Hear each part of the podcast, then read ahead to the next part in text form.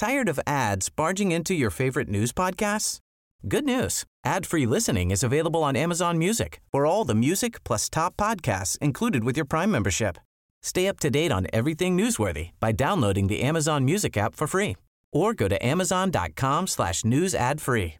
That's amazon.com slash news ad free to catch up on the latest episodes without the ads. You're listening to a podcast from the South China Morning Post.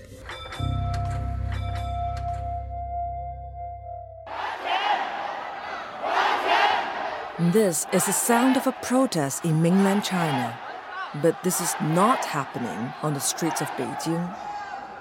This is not a protest about democracy or human rights. It is not a protest about environmental disaster or corruption. This is about money. These people are shouting, Where is our money? and give us our money back. And they are doing it in Shenzhen, in the foyer of the headquarters of Evergrande, one of the biggest property companies in mainland China. But Chinese investors in Shenzhen are not the only people wanting their money back. Welcome to the latest edition of Inside China. My name is Mimi Lau. Welcome to a week where Chinese investors, subcontractors, home buyers, and banks find they have much in common with banks and investors from the West, as they all ask the same question as those people in Shenzhen. It is a question that right now is worth about 300 billion US dollars. Where is my money? And on top of that, some much bigger questions for the global economy. Is Evergrande too big to fail? And what happens if it does? This will be a very different kind of Inside China podcast that you are used to. It is different because as I am recording this introduction, I don't know how this is going to end. Right now, it is Wednesday. It is a public holiday in Hong Kong for the Mid Autumn Festival. This means the Hong Kong Stock Exchange is closed, which is only helping to build attention because for the past few days, the global media narrative has sounded something like this. China could be seeing its Lehman Brothers moment, a crisis deepening for its second largest developer. Investors were apprehensive that history was about to repeat Also, itself. real estate is such a powerful component in the Chinese economy. It's 15 to 20 percent of GDP, which is fate of massive. the company has huge implications for China's overall economy. property developer shook investors across Asia and Europe. If Evergrande isn't too big to fail, what happens next? Is this China's Lehman Brothers moment? Will this lead to the kind of global economic meltdown that happened back in September of 2008? Or will the Beijing central government step in and somehow fix this?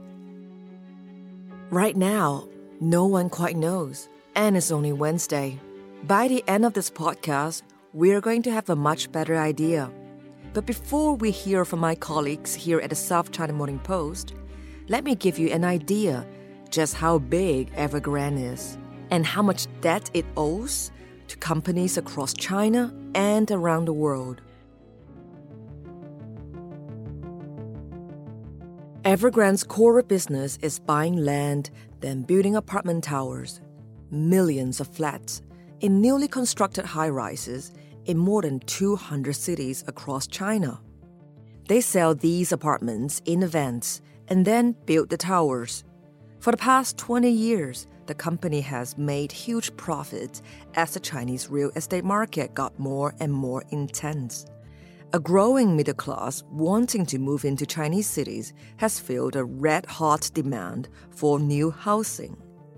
Evergrande's business model has attracted huge investment from banks across China, as well as many banks and financial institutions from the Western world. But this business model hasn't just hit a perfect storm. It has slammed into a Titanic sized iceberg. Right now, there are hundreds of unfinished apartment towers across China. There are hundreds of thousands of people who bought those flats, wondering what will happen to their money and their dreams of owning a home. There are the companies that are contracted to work on everything from the foundations to the rooftops of these towers and everything in between. There are more than 250 banks and financial institutions waiting to find out how much money they are going to lose on Evergrande. And there is 21 billion US dollars owed to foreign investment firms and banks. And let's not forget, there is more than 120,000 Evergrande employees and many more subcontractors wanting to know if they are going to get paid and if they have a job. So let's start with how Evergrande got here with my colleague Pearl Liu. So, Pearl, you've been covering the Evergrande story for the past two years. Can you give us some background to this? How did one of China's largest property developers get to its current crisis now? Yes, I've been covering uh, China property and Evergrande ever since 2019. There's signs on showing the housing market has turned soured under Beijing's control since 2018, actually. And we've seen that Evergrande reported its first core profit decline in 2019 for the first time since 2016. So that's the first sign. And after that, the company rushed to diversify its business and burned billions of dollars in making electric cars. Take us to the story that you wrote in 2019. What was the first sign you picked up? The decline was after um, Beijing staged a slew of uh, cooling measures. When you say cooling measures, what was it that the Beijing government did to try and stop this housing bubble? Ever since 2018, Beijing has staged a lot of cooling measures, including price cap and limiting the sales procedures. But I think the most important one is um, last year in August when Beijing staged um, the so-called three red lines, basically choked the developers and dried up their funding access. Mm. Pearl, when you said free red line just then, it sounds like one of those Chinese communist propaganda slogan. What does that really mean? Can you unpack that for us? So the three um, red lines is a requirement on their leveraging ratios.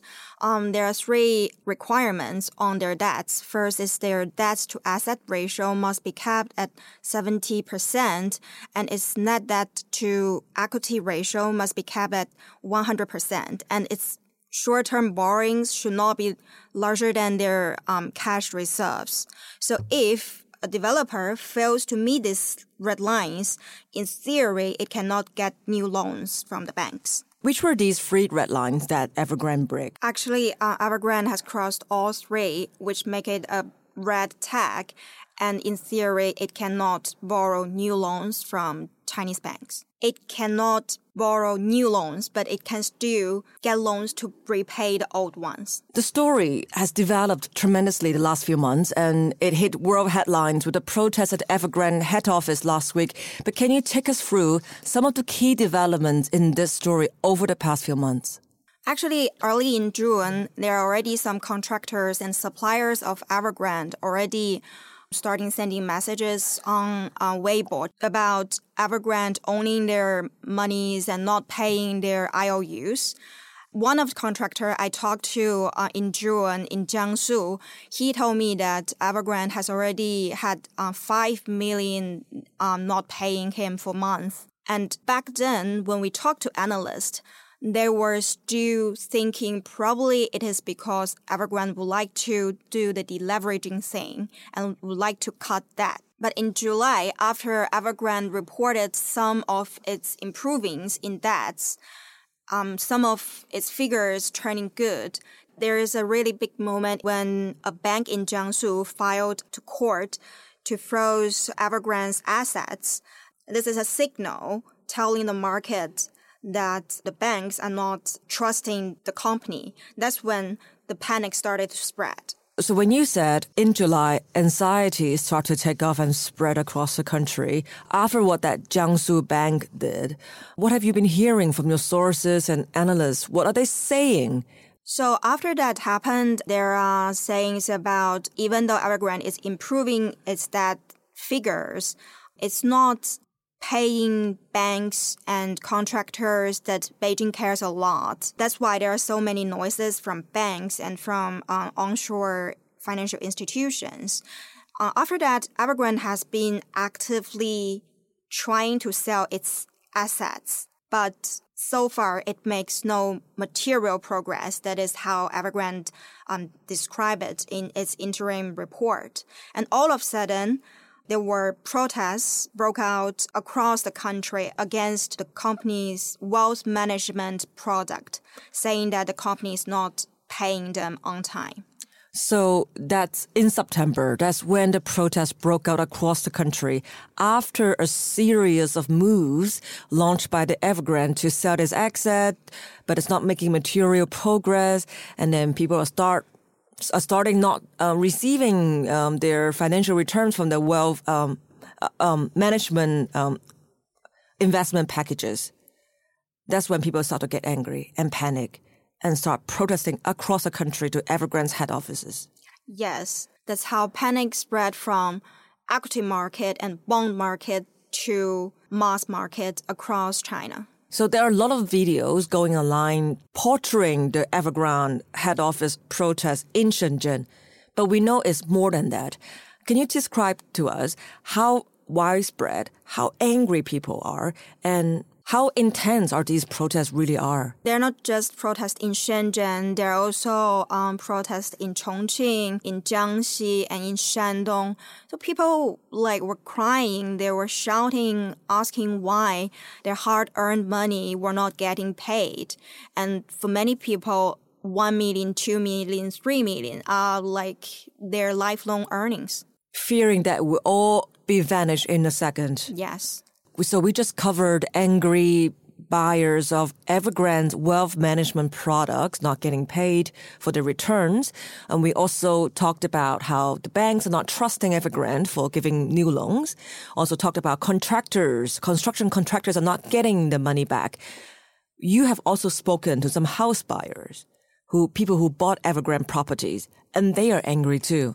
Why is that? They're angry because they're worrying whether they can receive their homes that already paid um, down payments that could amount to um, 45,000 US dollar. And there could, that could be more than that.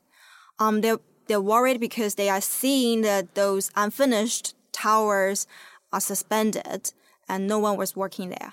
You can just imagine how hauntingly scary for these people when they looked at these empty buildings, concrete buildings, great walls, piling up one after each, each other, and nothing is being done by it. Where do we go from here? So Evergrande has two big deadlines in the coming two weeks. Tomorrow it has uh, for interest payment for US dollar bond.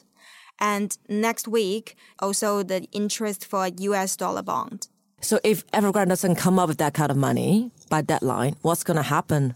So there will be defaults. It's Evergrande's first default. So it sounds like the biggest concern is that how the Chinese central government is going to intervene and step in to resolve or not resolve this crisis for Evergrande. Yes, um, that is the biggest question, whether Beijing will step in and to what extent. So what are your sources telling you? So, um, Mimi, I, I talked to everyone from equity analysts to fixed income analysts to economists, industry observers, just everyone, no one has a clue. No one knows what is going to happen.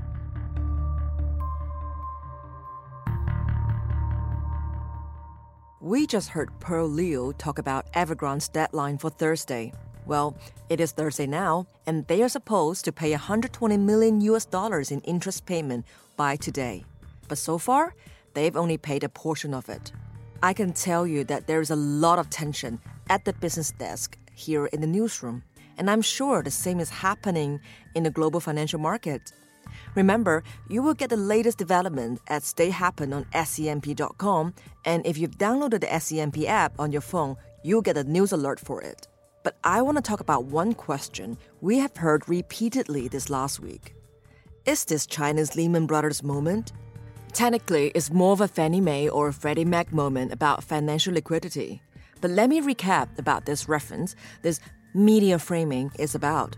It's referring to the collapse of the US investment bank Lehman Brothers. Back in 2008, their bankruptcy sent shockwaves through America and the world and led to the worst financial crisis in recent history. What some people now refer as the GFC, the global financial crisis. World headlines are suggesting Evergrande might do the same to China and the global economy. But is this accurate? Let's hear more about this from Zhou Xin. Zhou Xin is a news editor at the South China Morning Post and one of the regulars on the China Geopolitics podcast. But he has been watching closely the development of China macroeconomics. And Evergrande is one of those stories you have been paying a lot of attention to. So, can I just start with this really blunt question, Zhou Xin? Is this China's Lehman Brothers moment as those Western media has portrayed? Uh, thank you, Mimi. That's a question that is oversimplified the, the situation. And uh, in terms of whether China Evergrande will start a financial crisis or the whole meltdown of Chinese banking system, the answer is no. But certainly the implications could be much deeper and profound, and uh, we cannot underestimate the uh, significance of this uh, uh, this saga. And I think yes, in terms of influence and impact, it will have like huge and long term influence just as fall of Lehman Brothers has been on the, on the, on the financial system in the, in the Wall Street. So, in very simple terms, let's say China Evergrande is a product of China's growth model in the last 20 or even 30 years. As we all know, Premier, former Premier Zhu Rongji started this privatization of China's property market in later 1990s. And then China Evergrande was created 25 years ago. You know, the, the growth of China Evergrande fits nicely into uh, China's uh, booming kind of private property market. And this is actually a secret of China's growth. You know, uh, overnight, lands that have been laying there for thousands of years suddenly become property, become assets. It is uh, companies like China Evergrande that is at the nexus of uh, China's uh, high-speed growth. And it relates to the local Chinese government because local Chinese government suddenly finds like okay, we are actually sitting on lots of money. You know, that's the land. Let's uh, sell the land to the property developers, and so that we have the money, we can build up roads and a more uh, central business district, and uh, completely change China's urban landscape in a very short span of period of time. And at the same time, on the, on the end, it's millions of Chinese households. You know, used to do they live in flats assigned by the government. If you work for the Chinese government, if you work for the state-owned enterprise, you don't pay your own money to buy a flat. It's always like it's something being given by the Chinese government.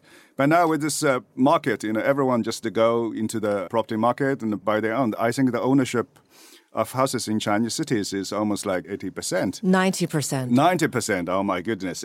And then, of course, the money is not totally from the house savings. Maybe at the very beginning, it's uh, mostly the savings, but increasingly, it's mortgages. So it's uh, money from the from the banks. So it's very interesting. You know, the land, the money, the people all combined together. So it's uh, it's a China Evergrande that is playing this uh, role. Let's do not use the word that China is China's unique way of uh, capitalism development, but it, to some extent, yes, it is uh, using the corporate way to capitalize the land and the money and the households' uh, very basic demand of housing. Thank you for the answer, Xin. So it sounds like the growth of Evergrande is closely linked to many important fragments, including economic growth of local city government, the livelihood of many house owners in China, and also vital to China's uh, financial system. So how is this being a test for Xi Jinping trying to put a control of this ever-growing housing bubble in China? Uh, well, that's a very good question. Actually, uh, you know, Mimi, if you pay attention, even six years ago, there's a front page kind of editorial on People's Daily. It's by an authoritative figure. Uh, that figure has never been identified, but there are lots of gossips that it's coming from Liu He, the, the top economic aide for President Xi. So in that article, it's mentioned very, uh, very clearly that you know the trees cannot grow as high as into the sky, which means the debt cannot always go uh, for forever, and uh, the housing prices cannot go forever.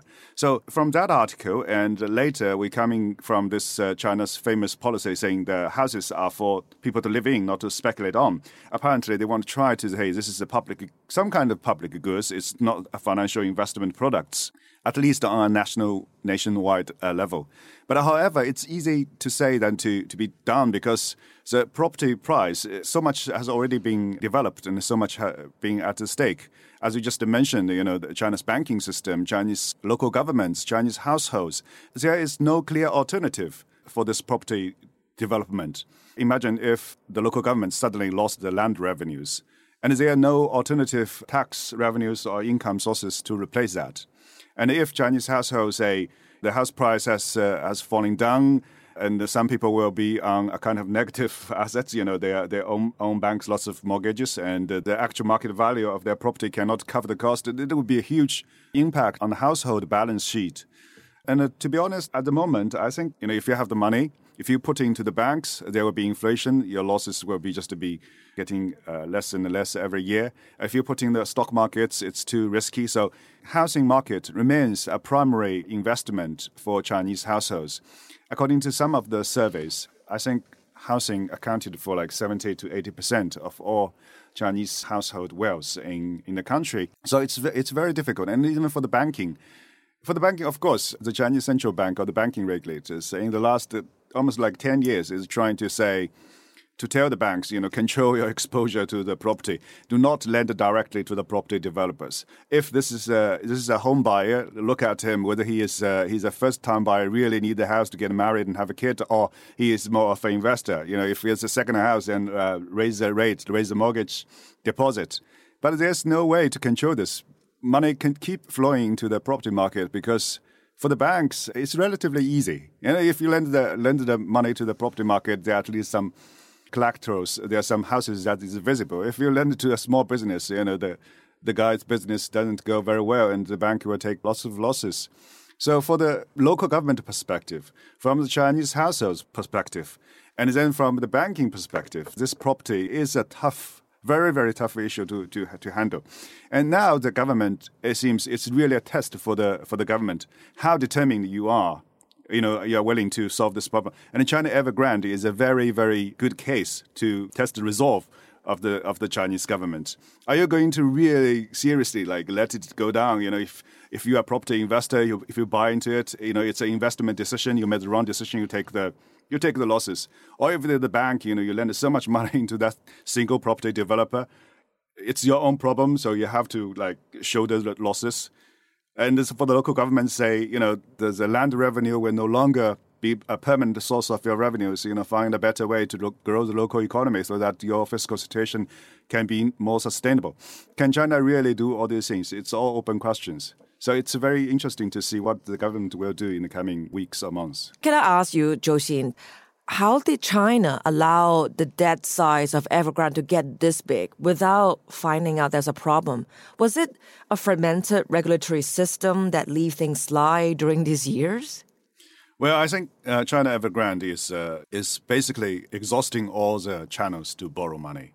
And we, if you look at the balance sheet, on the balance is by the end of June, it's almost like 300 billion US dollars, which is 2.95 trillion yuan. That's already a mind-boggling figure. And then off the balance, there's another estimate according to Caixin, there could be close to 1 trillion or even more than that. So this is uh, almost like 3% of China's GDP. That's a huge state number. So everyone is asking the question like, how can one single company accumulate so much debt. And I think the model is very clear. It, it, it is a debt financed development model. And China Evergrande has played it to extreme. For instance, it will borrow the money to get the land, and then based upon this land, it, it will start to build up projects and again use these projects to accumulate debt. And then it also take money from the potential home buyers. So another layer of debt. So for China Evergrande, the debt level is like it's not from one single source or a single layer. It's almost like borrowing from every stakeholder. According to latest reports, it has even some debt owned to the local governments because it didn't didn't clear all the uh, land purchase bills uh, from the suppliers, uh, from the banks, from the uh, from the home buyers. Yes, you're you're right. It seems like the regulators not doing a very good job in spotting this this problem, and also last month, the PBOC, the Chinese Central Bank, and the Chinese Banking and Insurance Regulatory Commission uh, summoned uh, China Evergrande for talking, say you have to pay attention to your risks. I think it's a little bit late. I mean, this kind of talking should happen way before then, you know, uh, China Ever, Evergrande started to show signs of trouble. So, uh, I mean, there have been whistleblowers over the years um, suggesting Evergrande's um, solvency crisis or signs of that. How do these noises get ignored? As long as the property prices are keep rising, these should, shouldn't be problem. You know, the, the party can go can go on as long as uh, as the prices are not falling down. So it's the same you know, kind of household uh, metaphor. For instance, you own a house and you borrow lots of money, but if if your apartment, if your flat, the value is uh, increased by like 30%, you can find it very easily to cover your debt. But however, the, the, the problem will emerge when, you know, the price stopped rising. So every dollar in the debt are real. Like you own the bank, the bank wants to four months of money to back, but your assets is actually inflated. You can't find the buyer to accept the price you are you are charging. That's exactly happened to China Evergrande today. I mean, China Evergrande on paper it's sitting on uh, 3.2 trillion yuan assets. Mm. So which means it still has billions of uh, assets more than its debt. But the problem is, no one is going to accept these kind of prices. You look at the head office in Hong Kong, they are trying to sell it to another uh, state-owned property kind of conglomerate.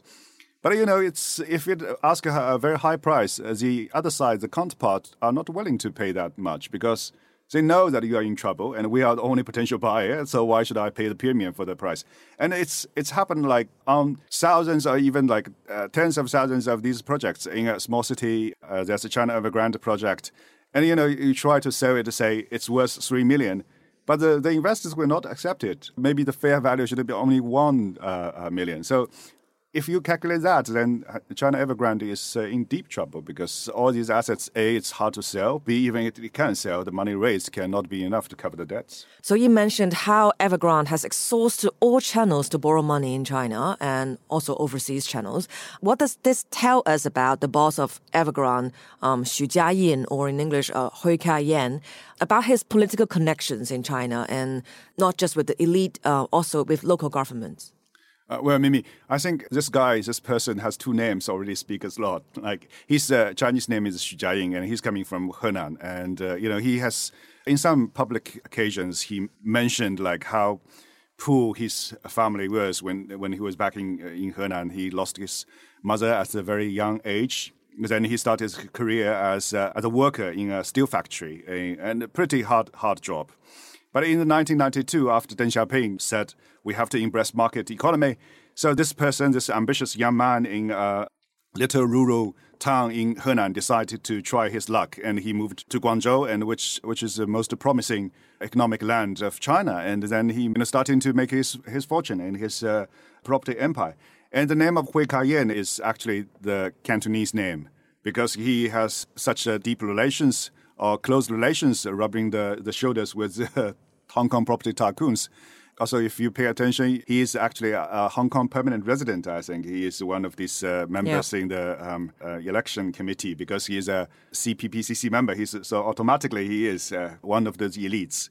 We can see that he is certainly well connected. You know, in the south, he is among the uh, Hong Kong property tycoons, playing cards with them, playing uh, yacht with them, uh, having these uh, private jets and the decadent lifestyle. And on the other hand, he was a guest at the Great Hall of the People. You know, in the, even in the 100th anniversary of the Communist Party, he was one of the very few Chinese private business owners that actually showed up in Tiananmen. Of course, he took the chance to spread the picture as well.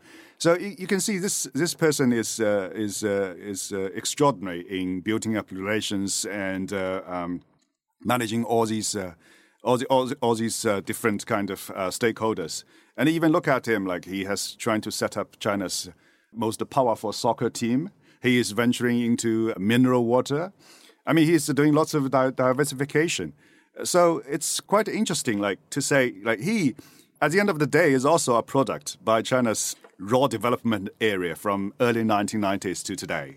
People are rewarded by their ambitions. People are rewarded by their risk taking. You know, they continue to push the the end of the envelope to exhaust all the resources they could possibly have and to build up their personal uh, wealth empire.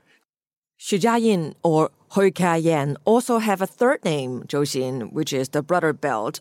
He's a symbol of capitalistic excess at a time when President Xi Jinping is trying to introduce the Common Prosperity Campaign. So, what a timing it is for Evergrande to run into a crisis like this. Mimi, that's uh, that's absolutely right. The Belt brothers coming from the famous picture in front of the Great Hall of the People. And one time he was uh, uh, attending uh, this big conference, and uh, reporters tried to doorstep him, asking some questions, and so he just uh, ran away, and in a very very strange kind of expression.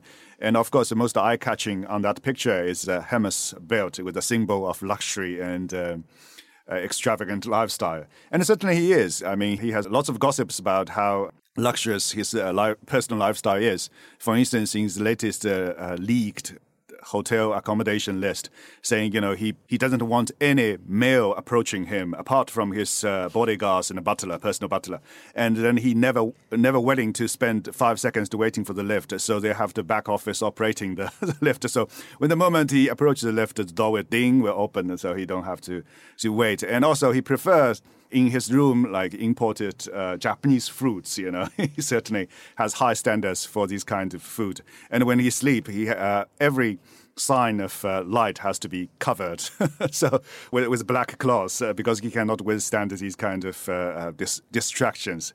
So yes, it's um, he to some extent represent a whole kind of new. China Nouvelle the kind of social class, they coming from a very humble backgrounds and for reasons unknown, they become incredibly rich. And then they don't hesitate to show off uh, their wealth. And maybe 10 years ago, that's absolutely fine, you know, if they like uh, luxury goods and they can, sometimes they can even be a pioneer in lifestyle, you know, which bottled water is, uh, is better or which handbag is uh, in fashion. But in these days, when the Beijing is highlighting the concept of a common prosperity, all these things are becoming you know unacceptable basically or at least like morally it's uh, triggering. it, uh, yes it's uh, it's uh, it's questionable and it's uh, um, it's an issue. They have to do something. And then at this moment you borrowed so much money as i just said you know nearly 3% of China's gdp to finance your extravagant personal lifestyle. This is totally unacceptable. This is a message I, I think not only for Hui Ka-yan himself but also for the whole new rich of the Chinese uh, society. And this is uh, not the end. This is a this is the beginning of an end, I guess. The crackdown will just uh, continue on these uh, extravagance. So, Zhou what is the end game? For Evergrande? Well, Mimi, let's go back to your first question. Will this be a Lehman Brothers? And uh, my take is that it will not be, because China has this kind of experience in dealing with hugely indebted private conglomerates you know, we just uh, look at uh, HNA Group, which has huge almost a similar problem as uh, China Evergrande. When at its heyday, we still remember HNA came to Hong Kong and then say, you know, getting to the land auction saying, I will just uh, pay 50% above the highest price on the table, so no one going to bid with me. So this is a this is a this is a way. But now you look at HNA, all these uh, ownerships are being wiped out. So it's completely a new company now. And then there are some haircuts, there are some write offs, and there are new investors, of course. And for China Evergrande, I guess a similar model will be taken. Some people, especially the US bond uh, investors, I think they will have to face uh, very deep haircuts. And for these uh, tens of thousands of Chinese uh, homeowners who actually pay the money to China Evergrande, I think the local governments and the central governments may find some way to help them at least you know, get some money back or get the flats that uh, supposed to be theirs. And for suppliers, for private suppliers, they could have been bailed out by the government money because they are small and uh, it matters to livelihood of the people. But for big state-owned suppliers, for instance, like huge construction companies, and maybe they have to take uh, take some losses because everyone everyone has to in, in this game has to shoulder their own responsibilities, and that's the principle. So it's not going to uh, say bring down the whole Chinese uh, economy tomorrow, or it's going to be the meltdown of the Chinese banking system. But this process will be painful in the long term. Uh, but what we concern the most is how are these uh, housing projects um, that have been built are going to be paid for and finished? That would be something we worry the most, right? Well, this is a um, this is actually by case by case. I think for China Evergrande, they make very clear their priority is to make sure that all these uh, unfinished construction projects can be finished, so that the houses can be uh, you know given to the uh, home buyers, or even to use these uh, finished projects to get uh, roll over from the from the banks.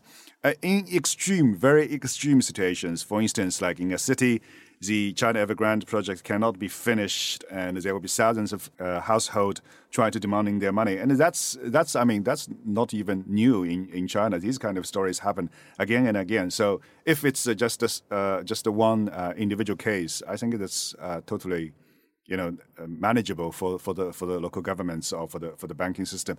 But for most of the for, for instance, if you, if the project in, is in Shenzhen, I don't think they have to worry, to worry too much about it. You know, but most of them are in tied to second to third tier cities. Yeah, it's it will be like handled by the by the by the city authority, the home buyers, and the local banks. Uh, if the past experiences can be a reference uh, for China, it's always always like the all the stakeholders sitting together, and there will be someone uh, from the from the government and try to balance the to share the losses. Let's say. And stability always come first. Yes, of course.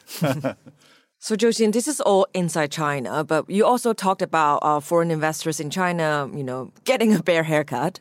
What if I tell you I got a really bad haircut and that cost me US $20 billion and I'm never going to go back to it? So, what does it mean for foreign investors who have exposed to Evergrande? Well, it's certainly a bad lesson for some of these uh, investors. I mean, for the specific case, of course, there will be losses, uh, but you have to look at the bigger picture. I mean, for the foreign investors, they have been in China for the last like 40 years, and maybe this, this of course, this is a huge loss. They can write it off. Uh, it's uh, hard to swallow, but that's a, you know, that's a reality. And then they can make money in other uh, other projects. That's how it worked in the uh, last like 20 or 30 years. For instance, uh, the biggest exposed banks, BlackRock, HSBC, all having lots of uh, you know exposure to Chinese Chinese market, not only China Evergrande. So if one batch of U.S. dollar bonds get get us out, and not every dollar can be taken back, they can always cover the cover the losses from other. Uh, other more profitable uh, investments. But yes, it is an interesting question because maybe after this, after China Evergrande, there will be more risk assessment about uh, investing into Chinese, uh, especially bonds issued by Chinese uh, private enterprises. So they will demand kind of higher uh, interest rate, higher coupon rate to justify the higher risks, which means uh, Chinese companies may find it at least a temporary, uh, you know, more difficult to raise money from the uh, dollar market. Zhou so this is noon Thursday that we are talking right now. What is the next timeline for Evergrande? Well, that's uh, that's really hard to say because it's now our kind of unexpected things. So any day, any moment can be uh, like a new announcement from China Evergrande, and more importantly, people are really waiting for uh, for the Chinese government to giving any signals, like how deep Chinese government wants to get involved. And uh, so far, I don't think there's a clear answer or clear plan. That's why all the Chinese official media almost like keeping completely quiet or silent. The only thing we can see from the state media is saying, "Oh, this is not going to be a huge problem. This is not going to uh, bring down the." Uh, the, the whole Chinese economy. And that's possibly true. And on the other hand, it's also trying to manage the expectations a little bit. So this is a this is going to be a, long term process. So uh, we are just uh, seeing the beginning, and no one is going to know how it will end. But no matter how it will end, it will be very, very interesting, I can guarantee you. Yeah, thank you so much for this interesting interview you shared with us. And we look forward to bringing you back to tell us more about this intriguing story. Thank you, Mimi. Thank you. That's all we have for you on the ongoing Evergrande crisis. Well, I know at the start of this podcast, I promised we would have a better idea of what might happen next. This is as much as we know right now, and it's late in the day here in Hong Kong, and I can tell you the journalists on the business desk are making coffee because it is going to be a long night for them. They'll be following the latest updates on the Evergrande story as they happen to SCMP.com, and you will see them posted on Twitter at SCMP News or on the South China Morning Post Facebook page. Thank you for listening. My name is Mimi Lau. See you next time.